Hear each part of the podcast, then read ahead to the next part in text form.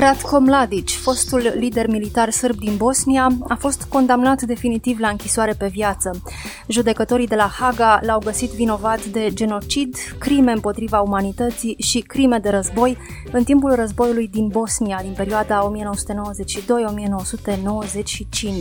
Poreclit măcelarul din Balcani, Mladic este responsabil, între altele, pentru masacrul de la Srebrenica, unde au fost uciși peste 7.000 de musulmani.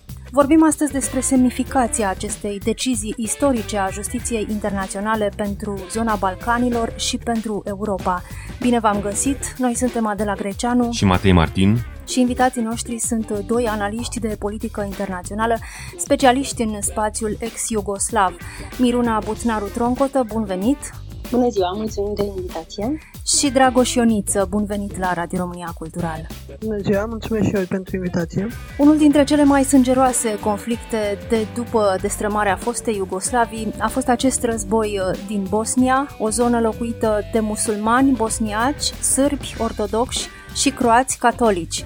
Ce a declanșat, uh, de fapt, acest război, în urma căruia au murit peste 100.000 de oameni? Miruna Butnaru Troncotă. Cred că cine va răspunde la această întrebare are șanse să devină un mare pacificator al lumii și un istoric, pentru că, într-adevăr, e o întrebare pe care mulți și-o pun și pe care încearcă să o înțeleagă mai bine. Sursele conflictului cu siguranță nu datează din momentul în care a izbucnit conflictul.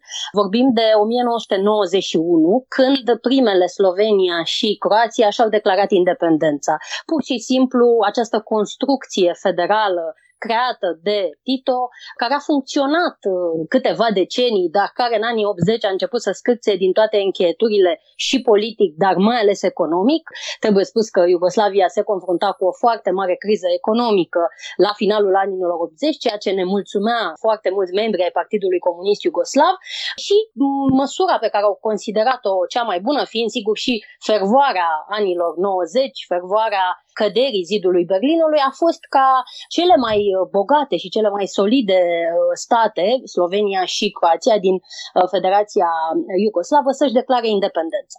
Acest lucru a fost urmat și de Bosnia-Herzegovina și dacă în cazul Sloveniei, sigur, reacțiile militare au fost aproape insesizabile, în cazul Croației și mai ales a Bosnia-Herzegovina, reacția din partea Serbiei, care era cea care controla armata iugoslavă a fost una uh, foarte dură, a fost practic începerea unui război civil, așa cum a fost el sigur considerat atunci un război între state ce aparțineau de aceeași uh, structură politică. Care a fost uh, rolul lui Ratko Mladic ca lider militar sârb în războiul din Bosnia, Dragoș Ioniță? Ratko Mladic a comandat practic armata sârbă a bosnienilor și era practic sub comanda politică a lui Radovan Karadzic și cu girul lui Slobodan Milosevic, liderul Iugoslaviei reformate de la acel moment. Practic, el a fost, așa cum se știe, măcelarul uh, Bosniei și a decis practic toate acele operațiuni care au condus la genocid și la toate capetele de acuzare care i s-au adus în uh, ultimul uh, proces internațional. Strămutare de populații musulmane, atacuri asupra civililor neprotejați, deci practic toate operațiunile au fost comandate de acest uh, personaj a ajuns acum un simbol al războiului. Miruna Troncotă, de ce a fost nevoie inițial de un verdict al uh, unui tribunal penal internațional dedicat uh, războiului din Iugoslavia pentru a ajunge la condamnarea, la condamnările vinovaților de crime de război de acolo? Pentru că justiția nu s-a putut face în altă parte. Inițial, sigur, planul era ca un tribunal din uh, Serbia și tribunalele locale din Bosnia-Herzegovina și din statele direct implicate în conflict să enunțe această sentință. Acest lucru era imposibil din simplu motiv că Ratko Mladic și mulți alți uh, coordonatori militari, da, cu funcții militare în armata, a fost armata iugoslavă, au fost protejați de autoritățile de la Belgrad. Chiar în zilele noastre, aceste crime nu sunt uh, recunoscute de o parte din autoritățile din Serbia. Prin urmare, era nevoie de un tribunal internațional care uh, să ducă la capăt acest proces. Ratko Mladic a fost arestat în 2011. Până atunci, el a trăit într-un sat de lângă Belgrad, bine mersi, protejat de autoritățile locale. Războiul s-a încheiat în 1995, războiul din Bosnia, dar iată, abia acum, în 2021, Ratko Mladic primește condamnarea definitivă la închisoare pe viață pentru genocid, crime împotriva umanității și crime de război. De ce a durat atât de mult, Dragoș Ioniță? A durat foarte mult pentru că a fost un proces anevoios, a implicat un număr foarte mare de martori, de participanți. Nu vorbim aici doar despre Radovan Karadzic, Ratko Mladic și Slobodan Milosevic, vorbim de o întreagă structură politică, administrativă și militară care a complotat, să spunem așa, la toate atrocitățile care au fost documentate de către tribunal. Suplimentar trebuie să reamintim că și tribunalul a avut propriile dificultăți în colectarea tuturor probelor și în audierea tuturor martorilor. O parte din martori, mai ales femeile, rudele victimelor sau chiar victime ele însele, nu erau dispuse să apară în fața unor judecători, să declare public că au suferit, să-și expună suferințele publicului larg și mass mediei care era cu ochii pe întregul proces. În plus, să ne amintim, cum a spus și Miruna, Ratko Mladic a fost găsit abia în 2011, Radovan Karadzic fusese găsit în 2008, la fel ascuns, fusese descoperit într-un autobuz de către un trecător. Toți acești factori au împiedicat un parcurs destul de fluid al întregului proces, unde mai punem și apelurile care au fost uh, decise abia în 2017 și judecate un an mai târziu, iar verdictul a venit abia ieri, la 10 ani de la începerea lui Marco Mladic.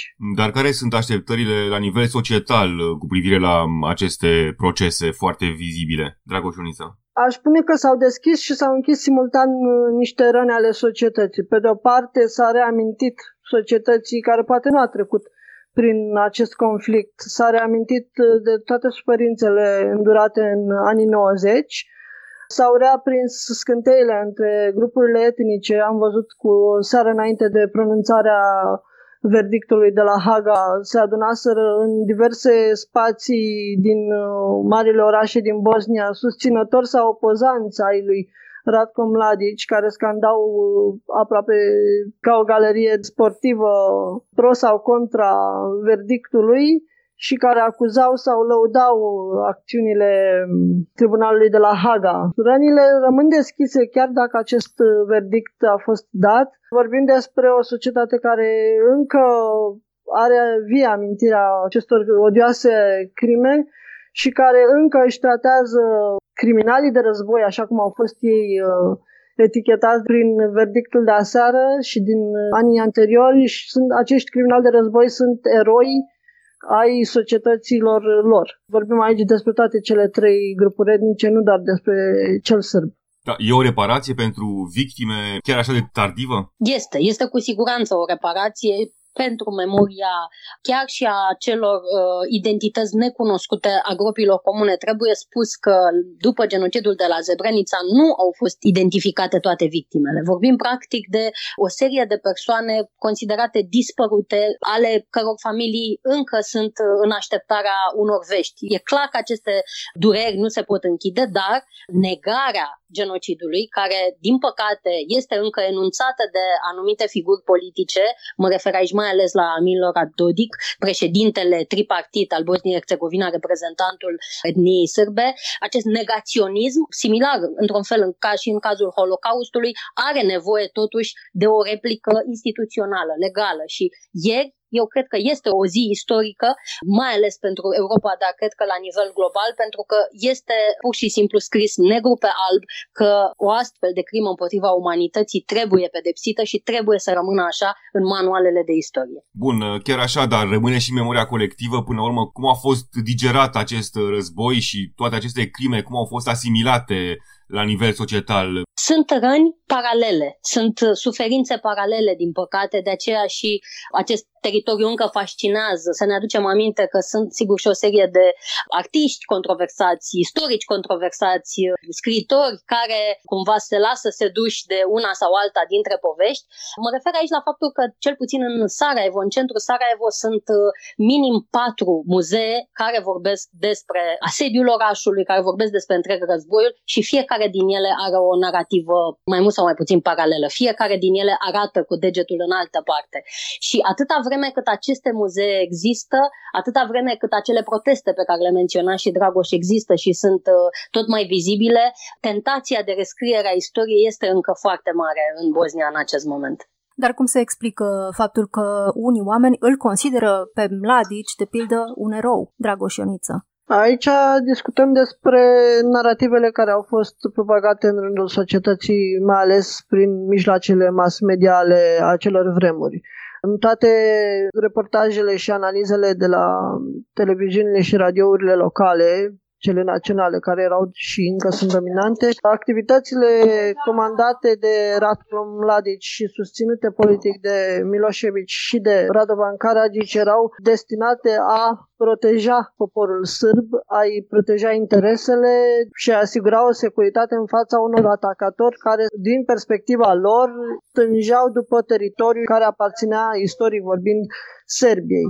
În momentul când perpetueze o astfel de imagine și o astfel de narrativă poporului, el nu are decât, neavând cum să verifice toate acele informații și să-și dea seama care sunt motivele ascunse ale deciziilor luate militar sau politic, ei vor percepe totul ca pe o, o operațiune de binefacere a poporului cu costuri umane cei drept, dar în beneficiul statului din care fac parte. Mladic uh, a fost condamnat pentru genocid, crime împotriva umanității și crime de război. De ce sunt importante aceste trei uh, capete de acuzare, Miruna Troncotă Butnaru. Și aș adăuga, sigur, și terorizarea populației din Sarajevo, un alt capăt de acuzare care a fost de altfel controversat, pentru că aici sârbii de obicei folosesc argumentul, dar în timp de război ce poți face? Nu poți să scoți la o cafea inamicul. Folosești toate instrumentele pentru a-ți uh, duce mai departe cauza. De aceea ei contestă ideea aceasta de terorizare, pentru că terorizare, de fapt, e întregul război. Nu poți să spui că doar o anumită parte este terorizată. Bun, dar mai ales aceste trei capete de acuzare pe care le-ai subliniat sunt foarte importante istoric pentru că vorbim aici despre încălcarea dreptului internațional, încălcarea Convenției de la Geneva.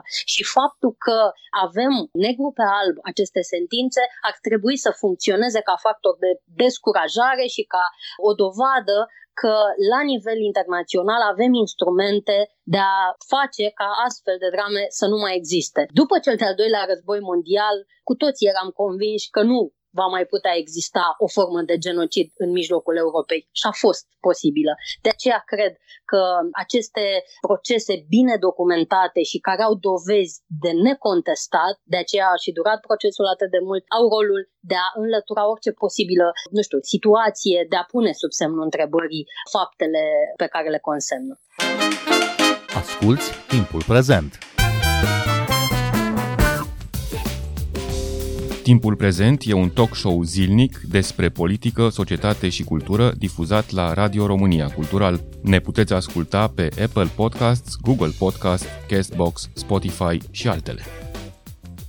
Care ar fi diferența între genocid și crime împotriva umanității? Conform uh, definiției uh, de drept internațional, genocidul are o bază etnică, este o crimă împotriva unei anumite etnii, unei anumite populații. În cazul, sigur, a fost Iugoslavie, era vorba de această diferențiere religioasă, da? Vorbim aici de satele musulmane, ele au fost uh, în principal atacate și ele au fost primele care au fost considerate a fi curățate etnic. Ori crimele împotriva umanității se întâmplă aleator, da? Sunt uh, crimele, sigur, și ele condamnabile asupra civililor care nu respectă convențiile războiului, dar care nu au un criteriu de departajare. În cazul de la Zebrenița, ceea ce este cu atât mai înfiorător și tragic este faptul că nu doar că a existat și dimensiunea evidentă uh, etnic uh, a strângerii musulmanilor într-un loc și a ducerii lor către pieire, dar a existat chiar și un mod de organizare acestui uh, tip de masacru. Bărbații și băieții au fost separați de femei și trebuie spus că cele 7500 de persoane au fost bărbați și băieți musulmani. Deci genocidul este practic delimitarea, distincția creată între victimele unui masacru. Dragoș Ionița a contat presiunea internațională pentru aceste cazuri? Au fost accelerate cercetările la presiunea europeană? Au fost accelerate nu doar la presiunea europeană, au fost accelerate și la presiunea Statelor Unite, care au intervenit prin NATO într-o manieră extensivă în, în acea perioadă.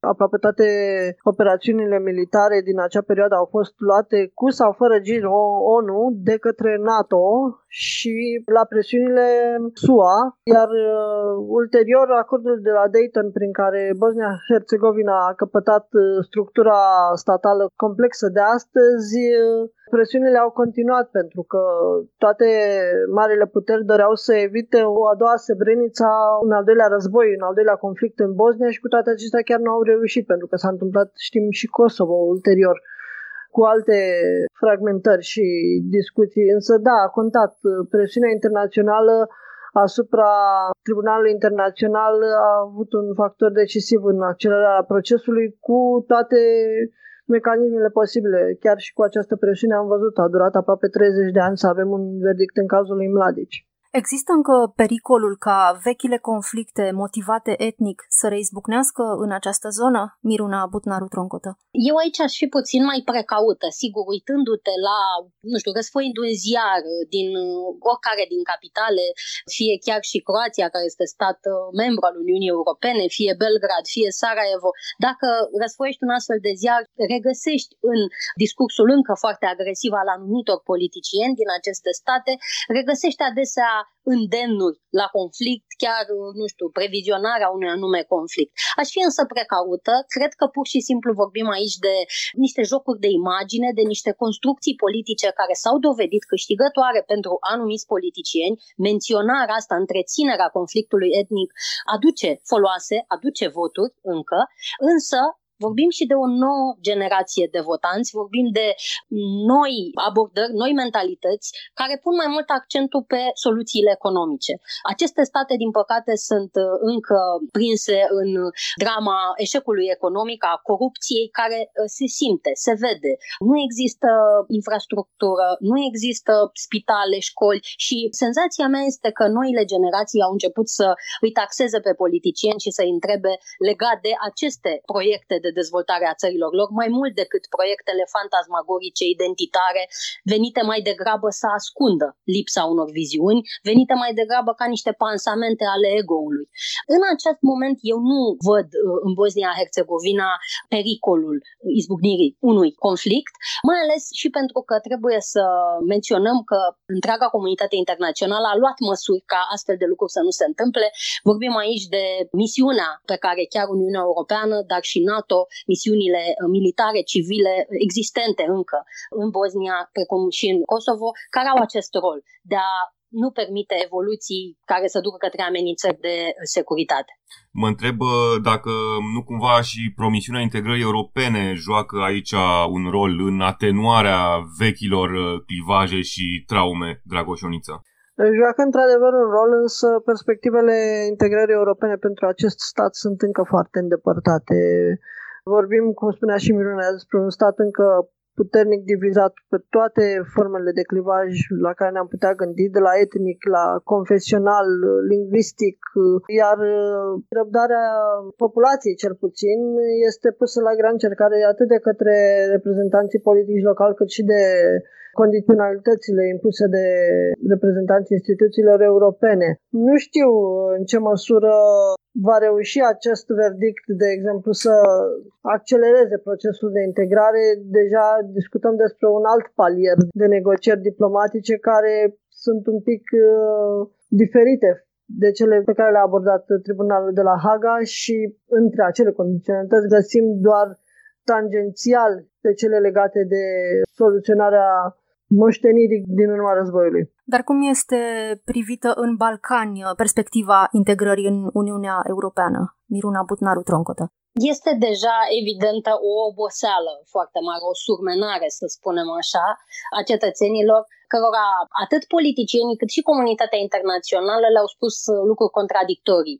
Dacă în anul 2008, când Bosnia a semnat acordul de asociere, practic principal la legătură contractuală, promisiunea că la un moment dat pot începe negocierile de aderare. După acel moment trebuie spus că nu s-a mai întâmplat nimic. Țara este rămasă în relația cu Uniunea Europeană la nivelul anului 2008. Această lipsă a avansării, această lipsă a rezultatelor da, pe care oamenii ar trebui să le simtă pe, pe pielea lor, dar dincolo de asta, practic, Bosnia, conform calculelor de la acel moment, trebuia deja să devină stat candidat, este în continuare stat potențial candidat. Asta arată încă o dată că cumva euroscepticismul cetățenilor din Balcani începe să devină mai mare și soluția este imigrația în masă. Bosnia-Herzegovina are cel mai mare nivel al imigrației dintre toate statele fost iugoslave. Practic, noile generații doresc să intre în Uniunea Europeană, dar nu în Bosnia, ci mutându-se într-un stat din Uniunea Europeană. Sigur, acest fenomen de, de brain drain, cum se numește, de pierdere a celor mai bune creiere în toate domeniile, afectează, desigur, fibra socială și afectează, desigur, și perspectiva europeană. Cei care rămân se simt cumva neputincioși și simt că nu au motivație de a merge mai departe, mai ales când vorbim de state precum Serbia sau Muntenegru, care au fost foarte avansate, mult mai avansate în negocieri și care, iată, și ele sunt prinse într-o situație de incertitudine, în sensul că procesul de aderare uh, este unul foarte încetinit. Aceste exemple nu încurajează, cumva, nu dau speranță cetățenilor că la un moment dat, nu știu, în 10, 15, 20 de ani, țara lor va deveni membră a Uniunii Europene. Și pentru mulți dintre ei trebuie spus că această integrare europeană este cumva și garantul, mai ales în cazul Bosniei-Herzegovina, garantul independenței. Pentru că poți începe negocierile cu Uniunea Europeană în momentul când ai granițe recunoscute de toți vecinii. Și aici, practic, este marea problemă atât a Kosovo cât și a Bosniei, de aceea nu pot deveni state candidate, pentru că parte a granițelor lor sunt încă contestate de același actor. Vorbim aici clar de Serbia. Atâta vreme cât granițele nu vor mai fi contestate, aceste societăți totuși poate vor avea o dată limită, vor avea o promisiune mai certă din partea Uniunii Europene, ceea ce în acest moment uh, nu se întâmplă. Miruna Butnaru Troncotă, Dragoș Ioniță, vă mulțumim pentru această discuție. Noi suntem Adela Greceanu și Matei Martin. Ne găsiți uh, și pe platformele de podcast. Abonați-vă la Timpul Prezent pe Castbox, Apple Podcast și Spotify și urmăriți pagina de Facebook Timpul Prezent. Cu bine, pe curând! thank you